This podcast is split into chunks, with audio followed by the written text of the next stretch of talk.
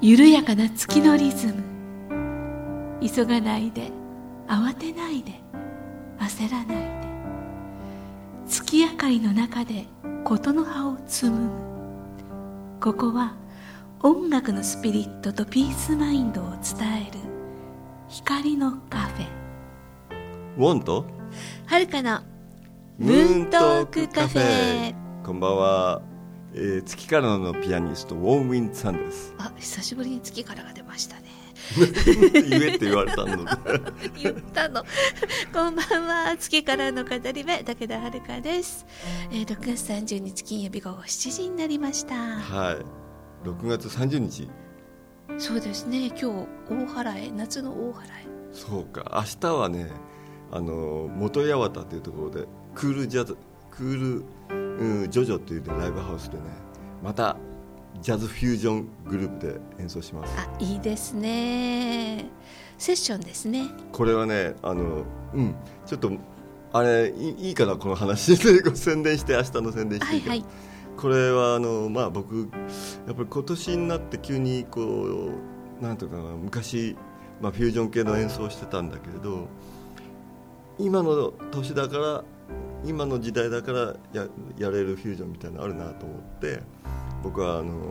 グループを始めたんだけどそれグループっていうよりはセッショングループなのね。つまり特定のあのメンバーではなくてその度にあのメンバーを変えていくんだけれど今回のメンバーはね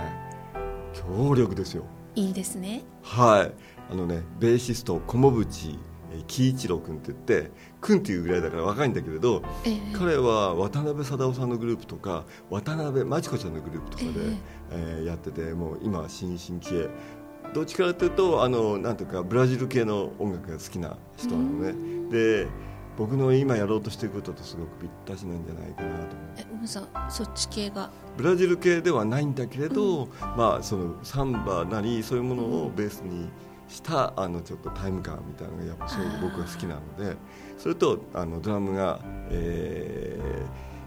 ー、あの渡嘉敷さん。渡嘉敷君渡嘉敷雄一君はあのこれも昔僕ねスタジオミュージシャン彼も、ね、一緒にやってた時代があったんだけれど、えー、本当に久しぶりにあのこの間ね「目撃日本の」ええ。えーテーマ曲「あの夜明けのえー眼差し」っていう曲の録音に彼に付き合ってもらった、そうだったんですか、うん、その時に久しぶりに出会ったんで懐かしいね一緒にやりたいねっつって また一緒にやることになりました。そういうセッションですので、うん。ぜひ明日は元八幡元山形のクールジョジョにぜひ来てくださいね、えー、と詳しくはウォンさんのホームページの方に載っています、はい。でお申し込みはこちらのライブハウスの方へ直接してください。はい。はいお願いします。あツーステなんですね。いいですね。開演が7時半と9時半。9時半にはな多分9時でやる。それ9時半ってありえない。待てない。ね、2ステージ見られますはい。ぜひお出かけください。さて、えー、と今あの目撃日本のねお話出ましたけれども、うん。うん早速反響をいただきました、あ YouTube でありがとうございます。えっとね、お名前はちょっと伏伏せてっていう感じな方お一人、テーマ曲の入った CD が早く出ないかなと思っています。大好きな曲です。ああ嬉しいいなただきました。でもう一方はラジオネームえリトルリリーさんからうん「目撃日本」テーマ曲すごく良かったです日曜の朝目が覚めるような美しい曲を聴けて感動です。うわ嬉しいですね。これも本当に NHK の音響スタッフのおかげですよ。彼らがあの本当にプロフプロフェッショナルなねプロデュースをしてくれて、えーこの、えー曲ができました。はい。ぜひぜひ、まあ、そのうち CD にしようと思っていますが、まあ、これ。はい頑張ります。頑張ってください。はい。お尻をされたのはい。でねぜひ CD 化みんな楽しみにしてますはい。のでお願いしまます。すそれからですねもう一通お便りいただきましたのでご紹介させていただきます。ラジオネームチャンサイさん。はい、ひらがなでチャンサイさん。サイちゃんって呼ばれてんのかな、うんうん、ウォンさんはるかさんスタッフの皆様こんにちはこんにちは。こんにちは。ポッドキャストいつも楽しく聞かせていただいております。ありがとう。嬉しいですね。さて最近世間では瞑想が流行しつつありますがウォンさんは以前より瞑想のピアニストとしてご活躍されていらっしゃいますし番組内でははるかさんも普段から瞑想をされているということを知りました私も数年前から瞑想を始めたばかりなのでお二人の瞑想との出会いやこんな風な効果があったよなどの体験談などを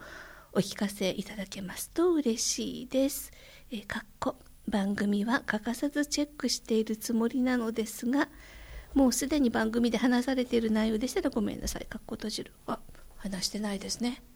話してなかったっけ？瞑想の話題はポロンポロンと出るけれども 深いところの瞑想の話っていうのは今までしてなかったですね。そうか話し出すと大変になると思いますが知らないよ僕。瞑想のピアニストだし。そうでも最近さすごい流行ってんだってね。あのマインドフルネス瞑想とか。マインドフルネスっていう言葉はすごく今あの、ね、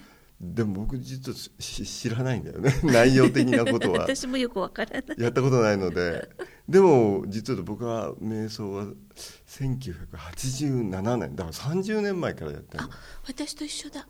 あじゃああなた10歳からやってんの？そうそうそうそうそうだって40歳なのすごいもうそんな年。でも30年って言ってすごいよね。ねえなんか一昔だよね。一昔ですよね、うん、もうん、なんであの僕から聞いちゃっていいのかな,、はい、ななんで瞑想なんか始めたの？私ねもともとねあの宗教とか、うん、その目に見えない世界っていうのがちょっとあんまりよくわからないところがあって。僕も ただ子供の頃からマリア様とかイエス様とか、お祈りをするってことは結構好きだったんですけど、何かの組織に入ってとかっていうのはすっごい苦手なタイプだったんですよ。うだよね、うん、ただねあのたまたま仕事で出会った人が、うん、紹介してくださった方が、うん、あの UFO の写真をいっぱい持ってて、うん、で UFO の絵図面だとか。あの頃80年代後半はそういうの流行ってたよね。あとなんだっけ UFO をすごいしゅあの紹介してた人たち。よく秋山さんとか？そうそう秋山さんじゃなくてもっと 有名な人がいるんだけど忘れた。ああの日テレの八百井さん、うん、そう。ああ懐かしい。今でも頑張ってらっしゃると思うけど。そうですね、うん、頑張ってらっしゃいますよね、うん、だからねその UFO のえー、UFO に詳しい方とちょっと会うけども一緒に行くみたいな感じで、うんうん、で声かけられて、まあ、それも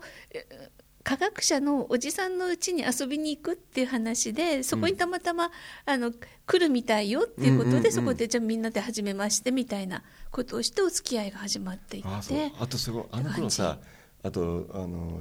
なんて超能力でさ有名なさユリ・ゲラ？ユリ・ブリンナだっけ？ユルブリンナって役者さんじゃない 王様と私の。わざと言った、はい、ユリ・ゲーラと言われちゃうと思ったけど、ね、彼もすごいんだけどね、うん、まあそういうのもちょうど流行ってた時代ね。清田君とか私清田君に会いましたもんああのーうん、スプーン曲げ。でも今やさスプーン曲げる人なんていくらでもいるよ。ね。僕の周りにももうぐにゃぐにゃ。まま、もうもう曲げまくってるみんな、珍しくなくなってきてますよねそういった意味ではねまあそれがなんていうのその当たり前になってきたってこともあるかもしれないけどね僕がね瞑想みたいのを始めたの87瞑想みたいなので瞑想そのものを始めたんだけど僕も今さあのはるかさんが言ったように僕もねそういうちょっと怪しい系、まあ、大苦手だったんだよ、すごいあのなんかもう浮ついてるしなんかどうなの？みたいな感じであったので、うん、でもさこう僕はだからどっちかというと合理主義者で哲学派だったんだ哲学者だったの。結構リズムで納得するリズムで納得することができなくなっちゃったんだよね。そう、まあ、20代から30代ずっと自分を自己改革していくプロセスがあるんだけれど、うん、まあ、リズムでやっていった。意識か意識的にやろうとしてたってことがあってそれがなんか行き詰まっちゃったのがそのまあ1980年代の後半僕が35、6歳の頃だよね。あそうだまあ、その前から僕は20代ぐらいからこう、まあ、音楽をを、まあ、一生懸命求めてきた、うん、20代30代と求めてきたんだけれどなんか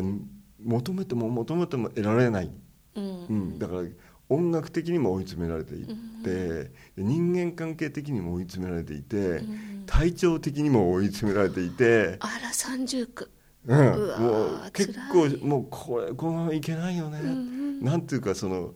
もう今までの考え方や生き方じゃもうこのまま先にいけない。もうこう乗ってる船はもう沈むしかないっていう、そういう感じだった追い詰められてとことん下まで行った時に、うん、うん、そんな時になんとなく隣にこうなんか怪しげな船があって 霧にかすんでるなんか怪しいんだけど、うん、今自分の乗ってる船がそのまま乗ってる人さ沈むだけだから、うん、正面が乗り移るしかない、うん、もう怪しいんだけど とりあえず。こっちに乗り換えてみようと、その時それはあの僕にその瞑想を紹介してくれたあの一人の人がいて。えー私瞑想みたいなことやってんのよって一言言ってたの。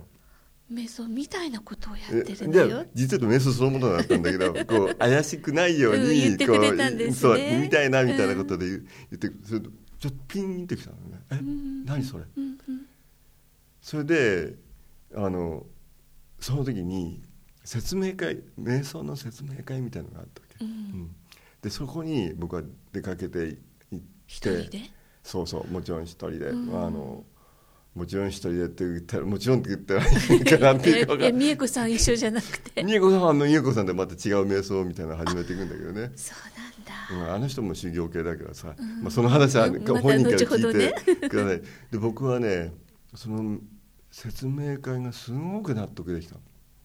まずね僕はさ、うん、瞑想とか座禅とかさ修行とかこう宗教がかかってるじゃない。まず彼らがいた何を信じる必要何も信じる必要はありません。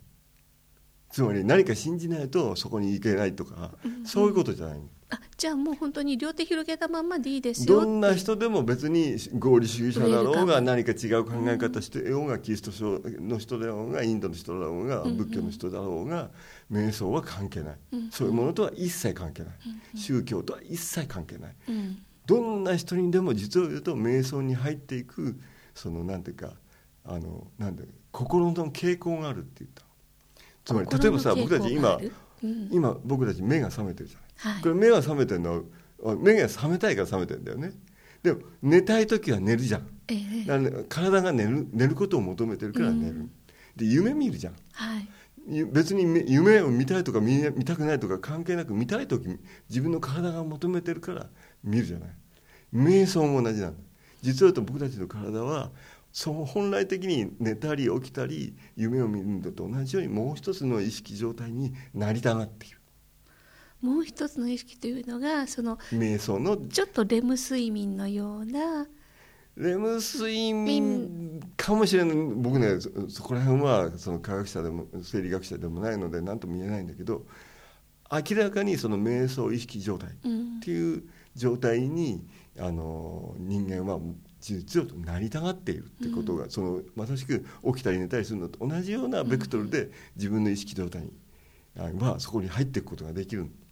多分ね今聞いてらっしゃる方の中で、うん、まあ、瞑想って聞いたことあるけどもやったことがないっていう方は、その瞑想状態っていうのが多分よく感覚としてまでそれはさりんごの食べてない人にさりんごはさ甘くて酸っぱくてシャキンとしてこれで分かるかって話だよね。で僕が瞑想の話をする時は、甘くてさ丸くて赤くてさこういう味をしてこういうふうになってるとか話しかできない、うん、なので、まあ、瞑想の体験そのものを体験したかったらばやってもらうしかないんだけどそうですね、うん、で、まあ、もう一つはそのじゃあ瞑想の意識状態になるにはどうしたらなれるのかっていうことだったわけでそこは、えー、その瞑想の乗り物があるんですよ。って乗り物？うん。瞑想状態に自分が持っていくためのあの乗り物があるんだ。あいわゆるツールを使ってそうツールがあるんだよ、ね、うん、うん、そのツールとは何かって言ったらマントラだと。あの真言を唱えていく。真言、真言真言って何ですか？ってこれはあのインドのそのリグベーダーっていうあのまああの一つのなんていうのかなさ古代文古代から伝わる一つの知識、うんうん。まああのなんていうのかなその神秘思想ええ。の、インドの神秘思想の最も原点になるのがベーダベーダっていう言葉でややらす流れなわけ。それで僕がやっている瞑想っていうのは実はそのベーダの流れの中であのずっとあのまあなんていうのかなこう瞑想の、まあ、おお坊さんたちのお坊さんたちのあのあのなんとバラモンたちってバラモンって、まあ、そのカースト制度の一番上のそのお坊さんの位の人たちが修行場をずっと修行してる中で瞑想をずっと開発してきたわけ。ええ。でその瞑想のの開発する中でそのマントラもたくさん開発してきてそれをその信号を唱える。自分の心の中で繰り返すだけでそれは乗り物になる。まあ、あの日本でいうとうんお経のような、そう。あのあのなんだっけ。え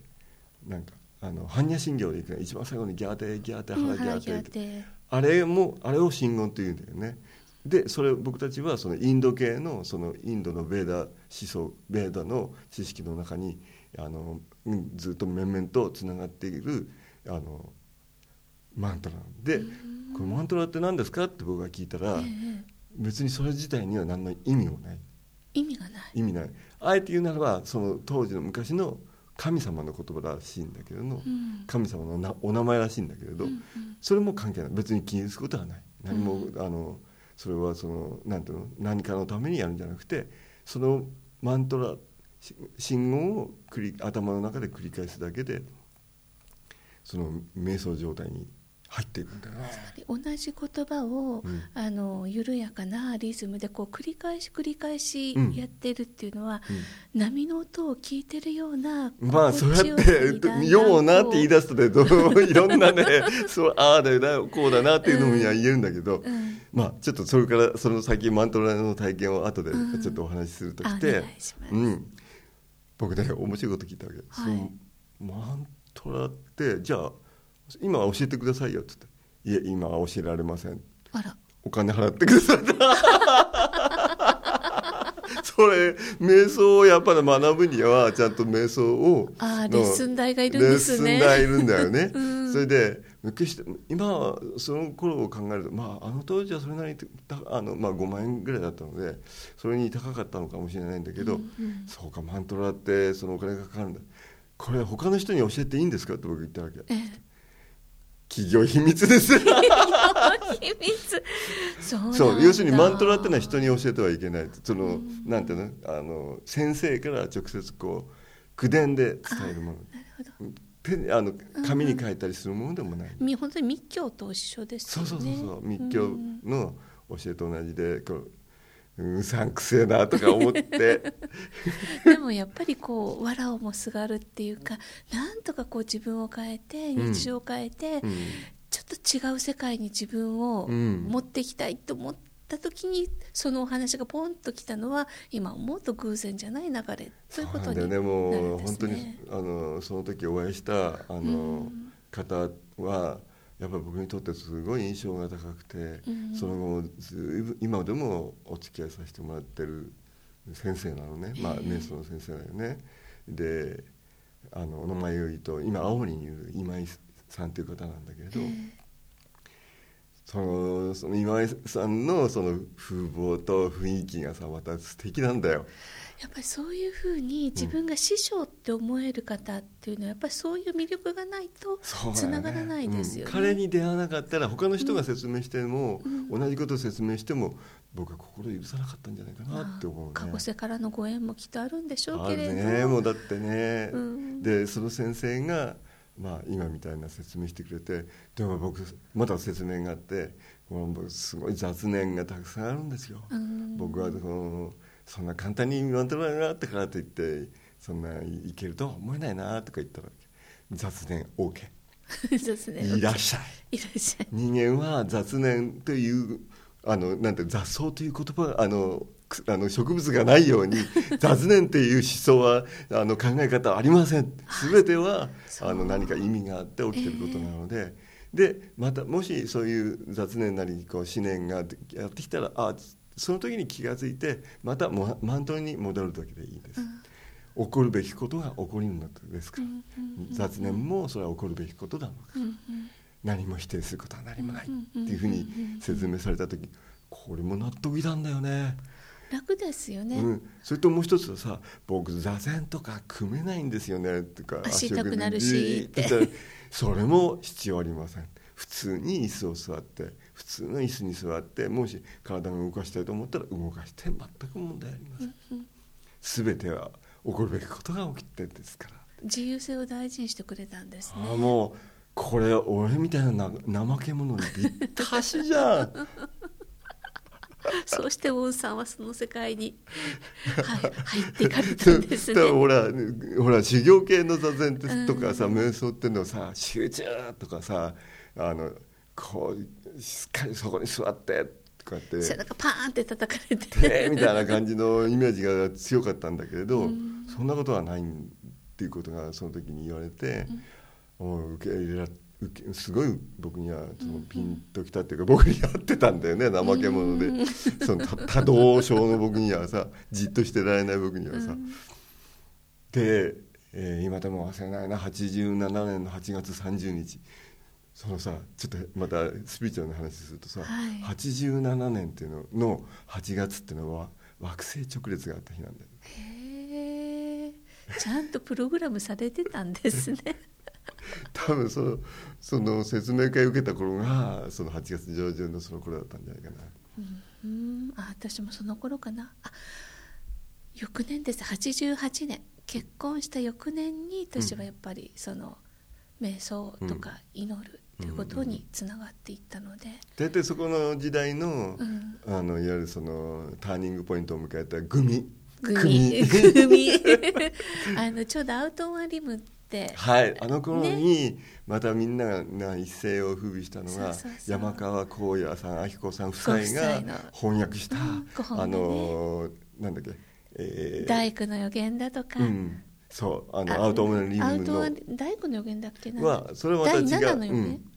あれはまた違うあの作家さんなんだけれどそれも本当にあの僕たちあそこのニューエイジムーブメントをの走りの中ですごい大きな役割を、えー、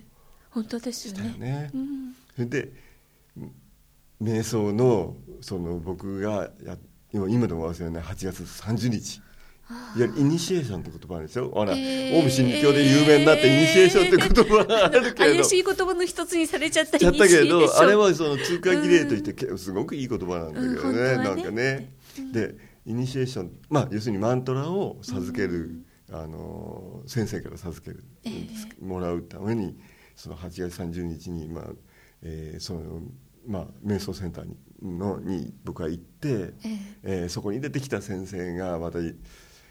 またいい感じの先生なんだよね。これなんかさ見る日本純粋日本人の方だったんだけれど見るからになんかイン前世インドっていうかいらっしゃるそういう方、うん、でその方にあのあのまあ認証書を受けるんだけれど、えー、あなんかあの瞬間が懐かしいね。って、うん、まあ、マンそのマントラをもらうでマントラをもらって、まあ、あの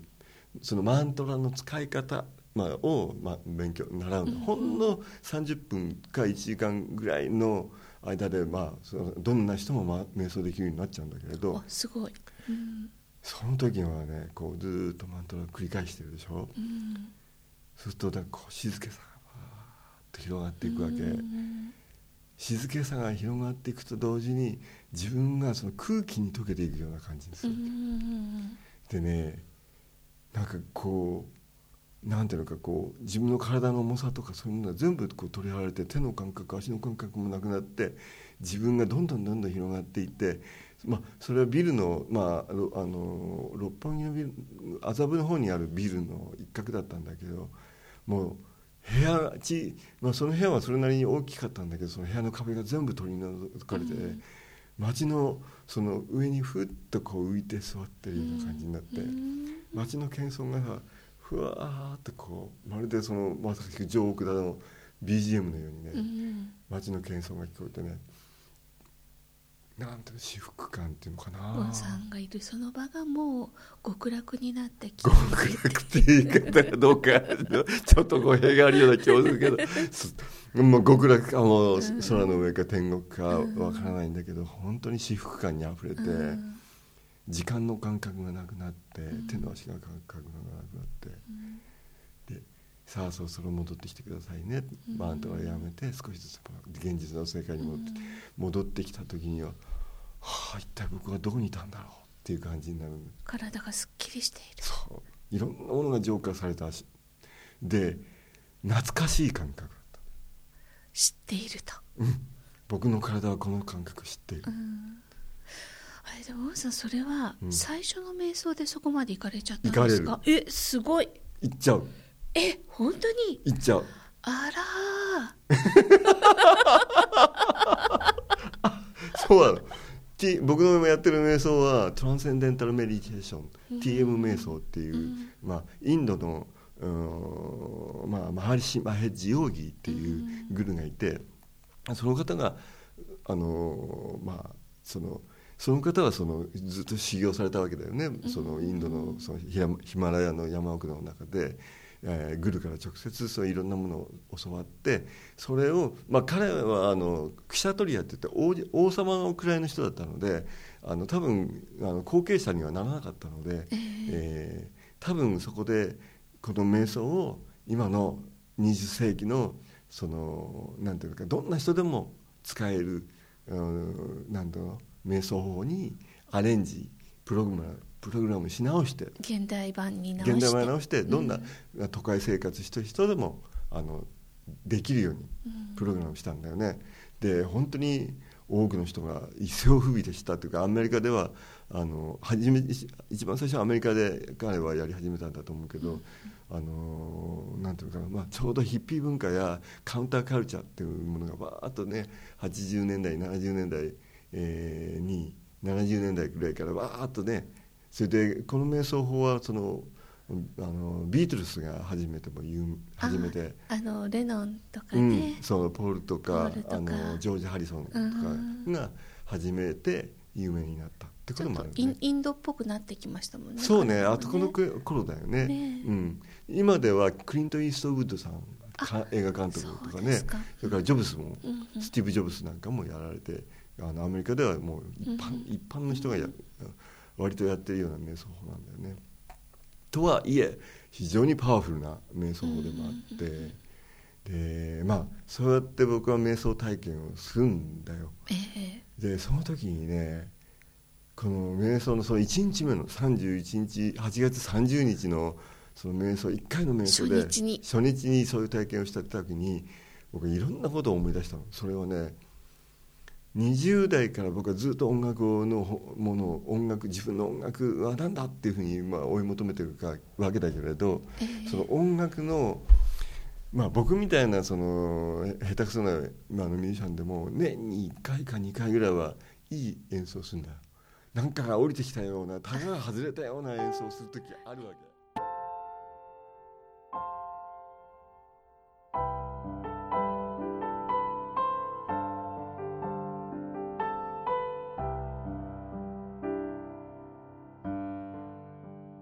話はまた後半に続きますのでぜひ来週もお聴きになってくださいね。今日お送りした曲はエイシャンドールからリバー・オブ・リブスそして今お聴きいただいている曲はアルバムエイシャンドールからワルツ・フォーマンタです。さて次回のオンエアは7月7日金曜日午後7時からの予定です。あ七夕だ。ね、星に願いをはい、素敵な願いをかけてください。はい、はい、ウォンさんの願いはコンサートにねいらしてくださった皆様とお会いすることだと思うので、うんでね、7月9日日曜日大分行かれるんですね。そうですね。あの、うん、えー、今回もその大分のはあの2回のコンサート昼と夜の、えー、青森と同じように2回やるんだけれど2回やるとね結構なんというかディープになるんだよね。そうですね。特に2回目ってさらにディープになりますよね。そうだね。どっちもディープだけれど。そうですよね、うん、えっ、ー、とクロッシュという会場です。クロッシュサロンね。クロッシュサロン、うん、はい。えー、ドウォーミンザンピアノコンサート昼の部が2時そして夜の部が6時スタートです、うん、どちらもお申し込みは、えー、湯布院の風曜日の村田さんまでお願いします、ジャム屋さんジャム屋さん。美味しいジャムです。あいいですね、えー、ドンさんのホームページの方にお電話番号も。書いてありますので、ね間ますので。違いなくそっちの方で確認してください、そうですね。聞き間違えちゃうとね、ま、間違い電話になるといけないので、はい、ぜひぜひお願いします。そして翌日も同じ子をいたうん、ここでもまた美恵子さんと二人であの表現ワーク表現魂の表現ワークをやりたいなと思ってます、はい7月10日月曜日ワークショップ開催祥雲寺さんというのかしら、うん、正しい雲のお寺ですね、同じくお申し込みは風曜日の村田さんまでお願いいたします。皆様のお越しをお待ちしておぜります。ではまた来週ですね。そうですね。はい。お相手は？ウォーミンさんと？武田遥でした。ちゃんちゃん。またね。ウォンとはるかのムーントークカフェこの番組はサンドウェアブルームーンの提供でお送りしました。